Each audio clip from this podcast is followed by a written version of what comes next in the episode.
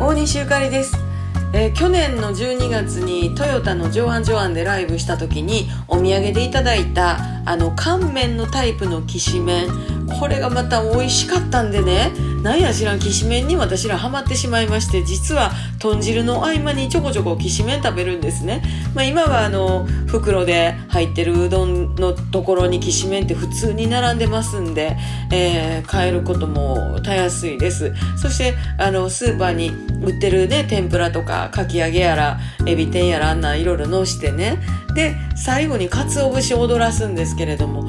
これがやっぱりねザ・きしめんなんかな。あと大阪人と東京人ですからようだしで揉めるとか言いますけど私もトラちゃんも富士そばとか大好きですからだしの濃さはどちらでもええんですね。とにかく今はなんかあのきしめんにはまってしもてるんですよ。なんかこう麺にはまるってありますよね。皆さんはどうですか、えーパスタも私たち大好きなんで、えーご飯の合間にはパスタ食べたりしてますけれども皆さんは好きな麺ありますか？